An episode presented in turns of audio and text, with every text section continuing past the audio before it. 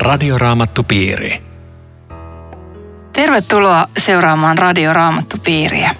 Tällä kertaa tarkastelemme toisen Mooseksen kirjan lukua 34. Kanssani keskustelemassa ovat Riitta Lemmetyinen ja Eero Junkkaala. Minä olen Anu Ylhäisi. Tekniikasta vastaa Aku Lundström. Luen alkuun luvun 34 neljä ensimmäistä jaetta. Herra sanoi Moosekselle, tee kaksi entisten kaltaista kivitaulua, niin minä kirjoitan niihin sanat, jotka olivat entisissä tauluissa, niissä, jotka sinä murskasit. Tee ne valmiiksi aamuun mennessä, nouse aamulla Siinain vuorelle ja jää vuoren huipulle odottamaan minua. Kukaan muu älköön tulko mukanasi. Kukaan ei saa olla edes näkyvillä missään koko vuorella. Myöskään lampaat, vuohet tai nautakarja eivät saa kulkea vuoren lähistöllä. Mooses teki kaksi entisten kaltaista kivitaulua. Varhain seuraavana aamuna hän nousi Siinain vuorelle niin kuin Herra oli käskenyt ja vei kivitaulut mukanaan. Aamulle tulee kaksi mieleen heti jakesta kaksi, että nousi aamulla Siinain vuorelle, kun mä olen kerran noussut aamulla Siinain vuorelle. No, se, aika se oli? Kolmelta. Joo, säkin, oot, säkin oot mennyt. Siis siellä Katarinan luostarin vieressä Siinailla, niin sinne lähdetään aamuyöstä ja. sillä että ollaan siellä ylhäällä sitten auringon noustessa. Ja todennäköisesti se on se vuori, ei ole ihan varmaa, mutta ei sillä ole niin väliä. Mutta sitä kutsutaan Mooseksen vuoreksi. Ja. Siellä voidaan käydä. Mä, mä mietin tätä tilannetta siis ihan, ihan arkisesti, että mikä tämä on, kun otsikko on uudet laintaulut. Ja tätä mulle avautuu aina, että joku käytännön esimerkki kertoo jotain samaa, että jos ajattelisi, että meillä on kaupan kassalla myyjä, joka vuosien saatossa on onnistunut panemaan omaan taskuun rahoja ja sitten se tulee julki. Niin mitä se pomo tekee? Se on potkut pois sun paikalta. Tai jos se on armollinen pomo, niin sitten se panee sen ehkä varastoon jotakin jotakin laatikoita nostelemaan, mutta se on kerta kaikkiaan enimmäkseen finitto. Ja nyt tämä tilanne tämän Israelin suhteen ja Jumalan suhteen on se, että Israel on tehnyt paljon räikeämmän jutun kuin, kaupan kassa. Ja mitä Jumala tekee? Hän on valmis aloittamaan kaiken alusta. Tee kaksi entisten kaltaista kivitaulua. Ja se on tämän luvun tämmöinen suuri uutinen ja, ja mahtava lohto, kun tätä jaajakelta käy eteenpäin, että Jumala on valmis aloittamaan alusta. Toi on todella siis merkittävä juttu, kun ajattelee, että se Jumalan tuomio tavallaan tuolla edellisissä luvuissa, niin se oli, näytti peruuttamattomalta. Että nyt tämä kansa teki niin peruuttamattoman synnin, että siinä ei ole niin mitään jakoa enää. Ja nyt sitten kuitenkin Tämä on aika puhuttelevaa. Tee kaksi entisen kaltaista ja minä kirjoitan uudestaan. Joo. Joo. Että ihminen ei niin, kuin niin suurta rötöstä pysty tekemään, etteikö Jumala voi sanoa näin, että mä teen uudestaan. Joo. Ja Mooses jää tässä kyllä, tai hän on tässä todella yksin. Että ei saa ketään muuta tulla lähellekään. Että, että tässä on myös tämä Mooseksen erityisasema kyllä aika, aika niin kuin korostettu. Joo, ja mehän pohdittiin viimeksi sitä tuolla, kun, kun nämä taulut ekan kerran tehtiin, että siellä sanottiin, että ne oli Jumalan tekemiä ja Jumala kirjoitti ne. Että tässä sanotaan, että Mooses saisi niin kuin itse tehdä, mutta Jumala kuitenkin kirjoittaisi. Niin mä luulen, että tämä on samantapainen asia itse asiassa, mistä me puhuttiin viimeksi, että se on on se Mooses voinut ne, vaikka hakata ne kivet ja kivistä ne tekstit, mutta Jumalan henki on sen vaikuttanut. Eli se on Jumalan tekemä siinä mielessä, että Jumala ei niin hyppää taivaasta alas hakkaamaan kiviä, vaan tekee sen Mooseksen kautta, niin kuin nyt Raamatun syntykin on. Mm. Ja sitten se, mikä tässä seuraa, on, on erittäin koskettavaa, että Jumala kertoo ihmiselle, millainen hän on. Kertoo itsestään jotain äärettä tämän suurta ja ihmeellistä. Lukisit sä on 6 ja 7. Sitten Herra kulki hänen editseen ja sanoi hänen kuultensa, Herra, Herra on laupias Jumala, hän antaa anteeksi. Hän on kärsivällinen ja hänen hyvyytensä ja uskollisuutensa on suuri. Hän on armollinen tuhansille ja antaa anteeksi pahat teot, rikkomukset ja synnit, mutta ei jätä syyllistä rankaisematta. Lapset ja lasten lapset aina kolmanteen ja neljänteen polven saakka hän panee vastaamaan isiensä pahoista teoista hän antaa anteeksi. Että tota, kun elämässä on sellaisia välttämättömiä asioita, mitä ilman me ei tule toimeen. Me tarvitaan ilmaa, jota hengittää ja ruokaa, juomaa, että me pärjätään ja syödään ja juodaan. Sitten pitää olla koti ja toimeentulo, mutta mut yksi kysymys, joka tästä nousee, on se, että kuuluuko näihin elämän välttämättömyyksiin myöskin syntien anteeksianto? Ja miksi se on niin tärkeää? Miksi me ei tule toimeen ilman sitä? Niin, mm. ei päästä taivaaseen ilman sitä. Et siis se, sehän on niin kuin kristinuskon ytimessä, että me ollaan syntisiä ja me, meidät armahdetaan. Nyt sen takia tämä kuudes jae on, on semmoinen, joka kyllä kannattaisi alleviivata tai opetella ulkoa tai jotain muuta sellaista, koska se kertoo just tuon, minkä Riitta sanoit, että siinä on niin kuin Jumalan, Jumalan asenne meitä kohtaan. Ja. ja kun ihmisen oman sydämen asenne on semmoinen, että kyllä se enemmän tai vähemmän se syyttää ja nikottelee, niin kuin, että enkä mä tätä voi saada anteeksi tai, tai kelpaanko mä vielä tai mä olen tehnyt niin monta kertaa, että ei, ei varmaan enää. Ja. Niin tätä on niin semmoisen ihmisen sydämen ääni useinkin, luulakseni. Niin sitten pitää lukea tämän kohta. Pitää ja. lukea, että mitä ja. Jumala siitä meille sanoo. Ja. ja tässä ei ole mitään ehtoja. Ei. Mä toisena ajattelen, kun hengellisessä kentässä on elämäntyönsä tehnyt, että se syntien anteeksi se on sellainen käsite, joka on niin tuttu ja niin käytetty ja niin kulunut, että mä mietin, että pysäyttääkö se enää miksi, miksi se on niin iso asia. Ja just niin kuin Eero sanoi, että ilman syntien anteeksi antoa ei ole mitään toivoa päästä taivaaseen. Ei, ei, ei, ei meidän rukouksia kukaan taivaassa kuuntele. Ei meillä ole mitään Jumalan yhteyttä. Ja kukaan ei vapauta syyllisyydestä. Mm. Mulle jäi opiskeluajalta jo mieleen tämmöinen eri puhutteleva juttu, miten vallankumouksellinen asia on syntien lankemus, syntien anteeksianto. Että sitä voi verrata maailman luomiseen. Vain Jumala pystyi luomaan jotakin tyhjästä ja yhtäkkiä meillä oli uusi maailma. Ja vain Jumala voi luoda jotakin olemattomaksi ja ei miksikään, joka todella oli olemassa. Ja siksi tämä anteeksianto on niin, niin vaikuttava asia, koska se on yksin Jumalan asia mistään muualta et saa semmoista anteeksiantoa, että olisi rauha. Ja mulle tulee tästä mieleen, että tämä anteeksianto ei myöskään ole riippuvainen siitä, onko osattu oikein ja riittävästi tunnustaa.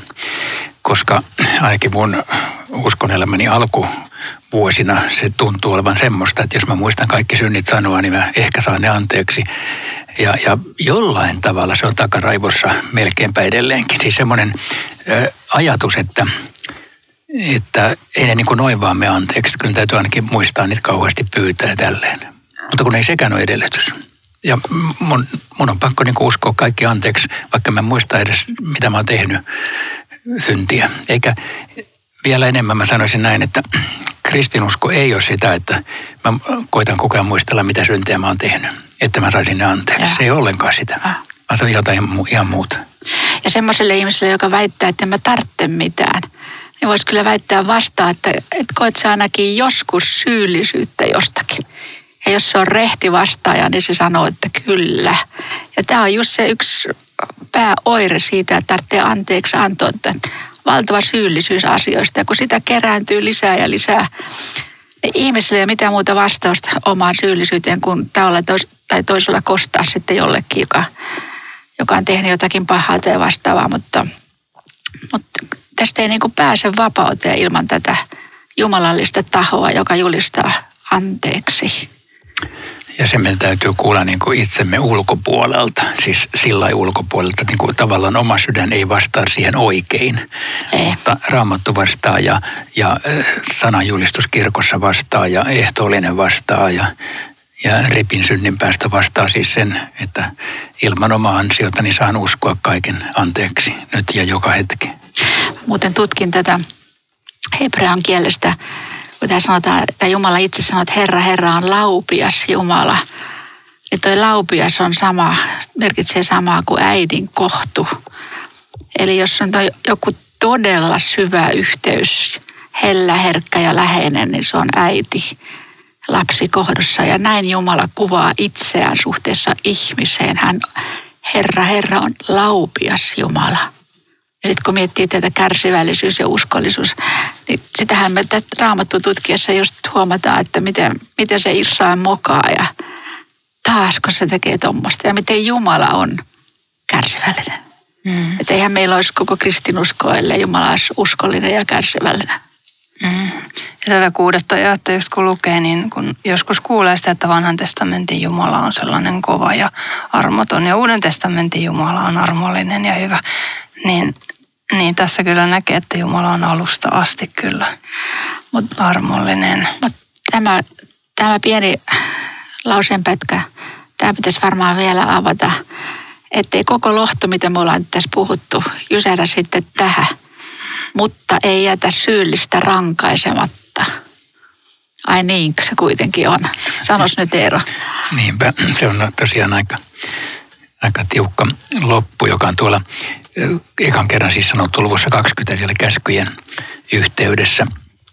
Tämä kolmanteen ja neljänteen polve, joka vanhan käännöksen mukaan vielä meni, että, että kostan kolmanteen ja neljänteen polveen. Ja, ja, ja sitten sehän jatkuu siis siinä alkuperäisessä asiayhteydessä, mutta teen laupeuden tuhansille, joka minua rakastavat. Ja, ja se on ymmärtääkseni ymmärrettävä näin, että, että ihminen kantaa syntiensä seurauksia ja ne voivat seurata sukupolvesta toiseenkin, jos ei pääse Jumalan armo katkaisemaan sitä ketjua.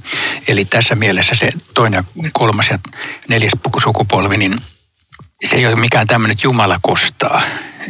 Se ei tarkoita sitä, vaan se tarkoittaa sitä, että ihmisen synneistä voivat seurata jäljet, jos niihin ei saada lääkettä ajoissa. Eli se voi sitten tulla semmoisena myöhempänä vastaan. Ja sen takia tarvitaan nimenomaan tämä Jumalan armo, joka, joka katkaisee sen.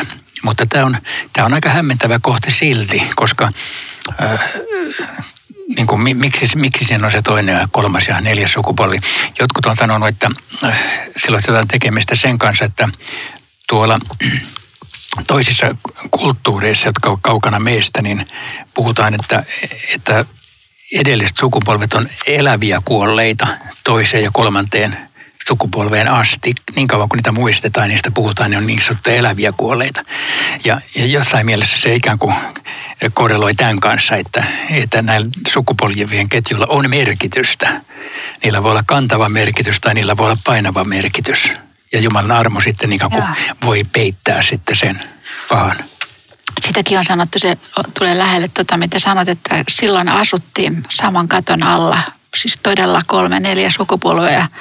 Ja sen takia, jos jossakin tapahtui jotain todella väärää ja rikos, niin se vaikutti kaikkiin sukupolviin väistämättä, koska se yhteiselämä tapahtui niin tiiviisti, että se sikäläiselle ihmiselle se varmaan puhuu myöskin tätä, että kyllä, kyllä, näinhän se on. Mutta siis se pitää painokkaasti sanoa, koska koska moni ajattelee, jos tapahtuu joku vastoinkäyminen tai joku sairastuminen. Muistan itse, kun olin sairaalassa ja me oltiin kaikki hyvin vaikeasti sairaita. Niin se kysymys nousi, jonkun suusta se nousi näin, että hän sanoi sen kaikille, että mitä pahaa minä olen tehnyt, että Jumala minua näin rankaisee. Mikään sairaus tai vastoinkäyminen ei ole Jumalan rankaisua. Siksi, että Jeesusta on rangaistu ja hän kärsi sen kaiken. Tämä on Radioraamattu Piiri. Ohjelman tarjoaa Suomen raamattuopisto. www.radioraamattupiiri.fi Jatkamme toisen Mooseksen kirjan luvun 34 tarkastelua. Keskustelemassa ovat Riitta Lemmetyinen ja Eero Junkkaala. Minä olen Anu Ylhäisi. Luen luvun 34, jakeet 10-12.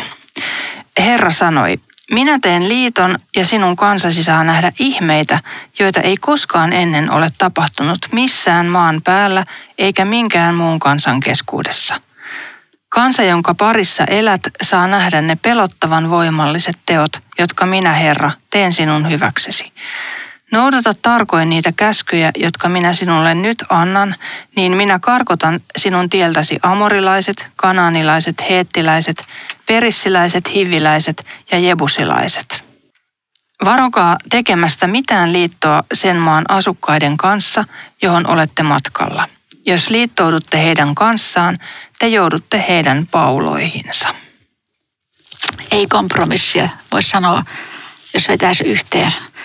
Ja kyllähän se näkyy Israelin historiassa, että, että vieraiden kansojen kanssa söi tai juhli tai nai jonkun naisen vieraista kansaista, niin heti tuli se uskonto mukana. Se oli, se oli, se oli itsestään selvää, että kun sä harrastit tämmöistä läheistä kanssakäymistä, niin, niin jollakin lailla kompromissia tuli, tuli tehtyä, että jos ja, ja Jumalan suhde on, se sulkee pois muut uskonnot. Ja samahan voisi sanoa kristinuskosta, että se on ihan samalla lailla ehdoton.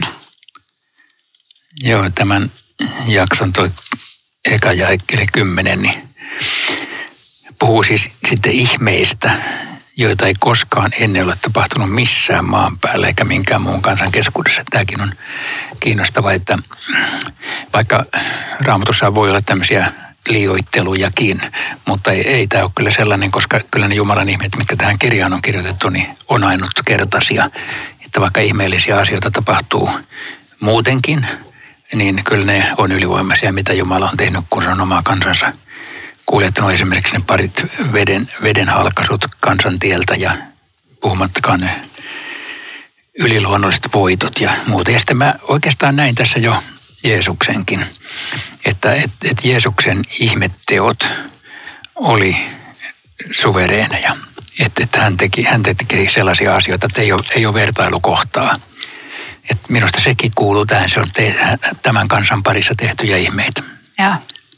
Muuten vielä tuosta, että ei, älä tee liittoa muiden asukkaiden kanssa, uskontojen kanssa, niin sinä vanha lähetystyöntekijä, niin sanoisi nyt niin kuin lähetystyön näkökulmasta, että mitä se tarkoittaisi, jos kristinuskon kanssa harjoitettaisiin synkretismia jossain pakanoiden keskuudessa.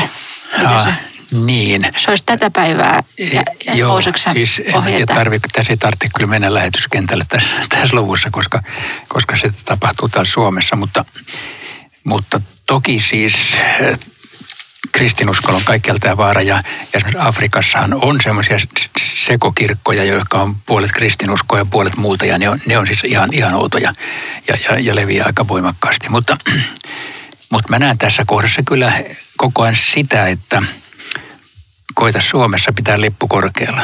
Että muista se, että tämä ympäröivä yhteiskunta painaa koko ajan sua niin kuin vähän sinne päin, että ja. teet sä kompromisseja maailman kanssa ja, ja siinä sitten täytyy miettiä, miten kristitty toimii. Ja, ja, ja aina oma, oma elämää myöten, että, että en lähde niin kuin tekemään kompromisseja uskoni kanssa missään asiassa. Että kyllä tämä siinä mielessä mun mielestä on ajankohtainen kaikissa kulttuureissa ja kaikissa. Ja se, semmoinen näkemys, joka, joka valtaa alaa, on, on myöskin tästä oire, että opetetaan ja ajatellaan, että kyllä kaikissa uskonnoissa on oma pelastustie, jonka Jumala sitten lopulta hyväksyy se on just sitä liittoutumaa. Se on aika, kauhean kaunista, mutta... Aika yleistä, joo. joo. Hmm. Onko tämä muiden kansojen kanssa liittoutuminen sitten, onko tämä ihan pelkästään hengellinen asia? Saako kansat liittoutua noin muut? Ahaa, ahaa sä teet tuommoisen kysymyksen. Sitähän Soti, Sotilasliitto. niin. Joo, joo, se täytyy varoa tuommoisia tulkintoja, mm. koska sitä, tässä mm. semmoista ei ole kysymys. Että jotkuthan ottaa kirja, sillä kirjaimellisesti raamattu, että ne voisi tästä lukea, että ei saa tehdä mitään, ei, ei saa EU liittyä vaikka, mm. mutta ei missään tapauksessa tässä ole siitä kysymys. Joo. Joo. Mutta jos kuittaisi vielä lyhkäisesti, että jos, jos tota Israelin, Israelista poistaa Jahven, niin koko Israel loppuu ja sen, sen pelastushistoria. Ja jos kristinuskosta poistat Jeesuksen, se on kristinuskon loppu. Se on niin katastrofaalinen virhe se liittoutuma hengellisesti katsottuna. Joo, tuosta nyt kun sä puhut Israelista ja niin tulee sitten mieleen, että tai jos tähän, tämän päivän Israelin koittaa tämän, laittaa, sitten pitää olla taas varovainen tulkinnassa, että vaikka suhteessa palestinalaisia näin, että tietenkään nyt kristinuskoa ja islamia ei saa mennä sotkemaan, se on, se on päivän selvä. Mutta, mutta sitten taas muunlainen, sanotaan nyt toisen osanpuolin ymmärtäminen inhimillisessä mielessä, niin se on, se on sitten välttämätöntä. Että sitä pitäisi olla ja kanssakäymistä vaikka kuinka paljon, kunhan ei panna uskontoja sekaisin. Ja vielä tulee mieleen, tässä taanoin oli ruko, rukous rauhan puolesta ja siellä oli islamilainen rukoilija ja, ja kristitty. Jotkut sanoivat, että nyt meni puudut ja vellit sekaisin. Saatto mennäkin, mutta mä yritän ajatella niin päin, jos pelkästään oli rauhan asia taustalla, niin mä ajattelin, että se olisi aika hyvä, että muslimi ja kristitty vierekkäin rukoilisi rauhaa. Vaikka ne rukoilikin eri Jumalaa. Mutta, mutta koska nämä kaksi uskontoa on maailmalla napit vastakkain, niin jos niitä saadaan niin kuin samaan tilaan rauhan puolesta puhumaan, niin sehän on pikemmin voitto kuin tappio. Mutta sitten ei saa uskontoja sekoittaa ja. tietenkään. Ja pelastusta. Niin. Ja. Vai puhuinko mä nyt liikaa? Et varmaankaan. Mutta niin se, se pelastus, se on se varmaan se ydinkysymys, että miten, miten Jumalan luokse päästään. Niin siinä, siinä ei voi tehdä rauhaa muiden uskontojen kanssa. Jeesushan totesi, ehkä se sana sopii tähän, että joka ei ole meidän puolellamme, se on meitä vastaan, että se on ihan ehdoton raja. Mutta silloin ei puhuta niin kuin tämmöisestä muunlaisesta kanssakäymisestä. Ja sittenhän tässä tulee näitä, näitä ohjeita, jotka on oikeastaan vanhan toistoa – luvuissa 12 ja 13 me ollaan törmätty näihin. Mä ajattelin, kun mä näitä luin, että, se, että siinä on varmaan semmoinen kertaus, joka, joka välittää kansalle ja myöskin meille, että Jumala ei ole tällä välin muuttunut. Yhä on vanhat säännöt ja käskyt lakivoimassa. Mm. Tässä jatkossa on tosiaan niin kuin, vähän niin kuin kymmenen käskyn lakia ja sitten on näitä juhla, juhla säädöksiä. Täällä jakeessa 23 on tällainen, että kolmesti vuodessa kokoontukoot kaikki miehet Herran Israelin Jumalan kasvojen eteen. Mitä, mitä tämä niin kuin tarkoittaa? Joo, niillä on ollut tämmöinen kolmen vuotuisan eh, juhlan niin kuin trendi oikeastaan vuosi tuhansia ehkä voi sanoa, että tota, siellä on ollut nämä perusjuhlat, jotka on pääsiäinen helluntai ja lehtimajan juhla, jolloin on perinteisesti siis näinä ikivanhoina aikoina, mutta myös myöhemminkin, niin äh, menty temppeli. Silloin kun temppeli oli olemassa, niin temppeliin mentiin kolme kertaa vuodessa tai ainakin jonakin niistä juhlana piti mennä. Ja, ja tuota, edelleenkin juhlakalenteri ei ole kovin erilainen Israelissa, että, mutta ei, ei siellä ole temppeliä enää, mutta – mutta juhla, juhla pysyy ja ne on tärkeitä. Ne on, ne on aika kunnioitettavaa, miten nämä juhlat elää ja ni, niiden kautta elää myöskin nämä tapahtumat. Ja. Eikä naisilta ollut pääsy kielletty, jos ajattelee sitä, että Elkana otti aina Hannan ja Peninän mukaan, kun juhlille tultiin. Että se oli varmaan perhetilanne, joka esti mm. useimmiten. Mm, mm. Ja Jeesuskin kävi siis monta kertaa. Kyllä. Kyllä, kyllä. Hän on aika paljon ollut tien päällä siinä, siinä edes takaisin. Mutta mikä se, mitä se meillä olisi, niin en mä tiedä voiko soveltaa, totta kai me vietään kirkkovuoden juhlat, mutta voisiko ajatella niinkin, että kaikki hengelliset juhlat on vähän sitä samaa. Että hengelliset kesäjuhlat esimerkiksi, nehän, nehän on just vähän tätä, että tullaan yhteen, tavataan toisia, ollaan sanan ääressä, se on juhlaa. Ja. Toivottavasti nyt päästään tänä kesänä todella Jumalaan. Joo, sanon muuta. Mm. Ja jotenkin Jumala itse niin kuin passittaa kansansa ja meidät näille juhlille, koska hän tietää, että se tekee hyvää. Tämä yhteisöllisyys ja yhdessä veisuu ja, ja samasta sanasta eläminen. Ja, että se on huolenpitoa tältäkin osin. Mm. Mutta sitten tämä luku päättyy tämmöiseen jännään otsikkoon, Mooseksen kasvot säteilevät. Mm. Joo, jos mä luen täältä ja. jakesta 34. Aina kun Mooses astui Herran eteen puhuakseen hänen kanssaan, hän riisui kasvoiltaan verhon ja oli ilman sitä, kunnes lähti pois. Tultuaan israelaisten luo hän kertoi, mitä Herra oli käskenyt, ja silloin israelaiset huomasivat, että hänen kasvonsa säteilivät. Sitten Mooses jälleen peitti kasvonsa ja poisti verhon vasta mennessään puhumaan Herran kanssa. Mitä tällainen kasvojen säteily. Mä ajattelin, että on, onko tällaista nykyäänkin? Voiko niinku ihmisestä nähdä vaikka Kristuksen valoa, jos voisi näin kristittynä ajatella? Noin anekdoottina, että tässä on selvästi maskin käyttö jo Niin. tässä varhaisvaiheessa, mutta vastaasta riittää tuohon kysymykseen. Siis kyllä voi. Ihan oikeasti voi, mutta ei se ihminen itse sitä tiedä. Ja, ja Paavali oli mun mielestä sanaa samaa mieltä, kun hän kertoi, että Kristuksen evankeliumin kirkkaudesta säteilevä valo on, on niissä, jotka Jeesukseen uskovat. Jumala, joka sanoi, tulkoon pimeyteen valo, valaisi itse meidän sydämemme. Jumalan kirkkaus, joka säteilee Kristuksen kasvoilta, opitaan tuntemaan ja se levittää valoaan. Että kyllähän se evankeliumin ilo, kun se sydämeen kun sydän sen tajuaa, niin kyllähän siitä säte, säteilyä seuraa. Mutta jos kysyt, että onko tämmöisiä ihmisiä, niin mä mietin ihan oikeasti, että onko, onko mä tavannut koskaan. Ja mun vastaus on, että olen kaksi kertaa. Kerro. Toinen oli vuonna 1966. Semmoinen vanha, vanha rovasti oli meillä kotona Yökylässä. Hän piti tilaisuuksia mun kotikirkossa. Hänen nimensä oli Niilo Tuomenoksa. Se oli vuosien hänen kuolemansa, mitä hän ei silloin tiennyt. Ja siinä miehessä oli semmoinen säteily, että mä, mä olin jotakin 15, 14. Mä niin kuin katoin siinä iltapalapöydässä, että mikä sulla on, mistä toi tulee. Se oli merkillinen, vaikkei siitä puhuttu. Puhuttiin ihan jotain, se oli humoristinen mies samalla, eikä vaan. Ja sitten toinen on semmoinen 14-vuotiaana, mä tapasin tämmöisen henkilön kuin Koriten Puum. Otin samaan aikaan Saksassa luostarissa vieraina. Kaikki vieraat lähti ja sisaret ja me jäätiin kahdestaan Koriten Puumin kanssa tiskaamaan. Mun, mun kielitaito oli hyvin, hyvin heikko. Mutta mä katoin sitä, sitä Koriten Puumia ja ajattelin, että mikä sinussa on. Siinä oli jo merkillinen säteily. Vaikka vaikea kuvata, mutta koko olemus kertoo jotakin, mitä Jumala on sun elämässä tehnyt.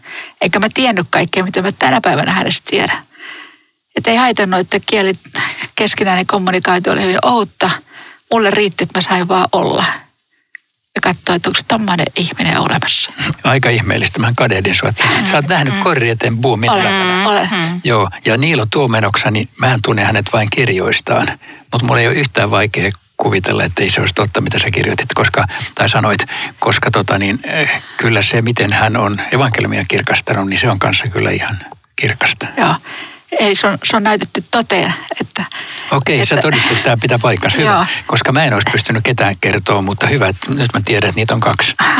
on, niitä, on niitä enemmänkin. Ja siis mä, mä oletan, että jokainen vilpitön kristitty Jeesukseen uskova, joka elää anteeksi annosta, säteilee jotakin. Mutta eihän se Mooses sitä tiennyt. Ja sehän olisi katastrofi, jos me mentäisiin peilin eteen, että katos kun mä sädehdin siellä. Radioraamattu piiri. Kiitos, kun olit seurassamme. Voit kuunnella tämän lähetyksen uusintana sunnuntaina heti kello 12 jälkeen. Kaikki Radioraamattupiiri-ohjelmat löytyvät myös osoitteesta radioraamattupiiri.fi ja spotify.comista. Rukoilisitko Eero lyhyesti? Herra, siunaa meitä tänäänkin läsnäolollasi. Aamen. Tavataan taas ensi viikolla. Hei hei! Radioraamattupiiri. www.radioraamattupiiri.fi